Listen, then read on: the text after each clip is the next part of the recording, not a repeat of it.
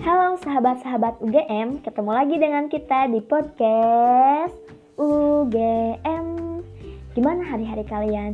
Semoga menyenangkan dan kalian tetap sehat ya. Kali ini kita udah memasuki fase new normal nih. Kalian tahu gak sih apa itu new normal?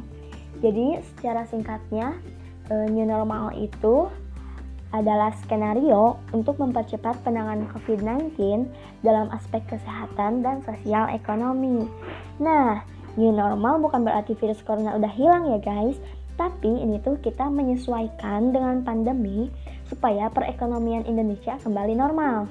Karena itu, setiap kita bepergian keluar rumah, ada barang-barang yang wajib kita bawa dan pakai. Apa aja ya? Yang pertama, masker.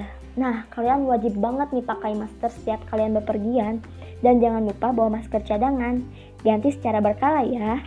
Yang kedua, kantong kecil untuk masker bekas digunakan. Yang ketiga, hand sanitizer. Keempat, sabun cuci tangan. Kelima, disinfektan spray. Keenam, tempat minum atau botol minum. Ketujuh, alat makan pribadi. Dan yang kedelapan, helm. Nah, helm ini penting nih buat pejuang yang naik ojol ya. Nah, sekiranya segitu dulu ya yang bisa kita sampaikan. Stay safe and stay healthy guys. Bye-bye.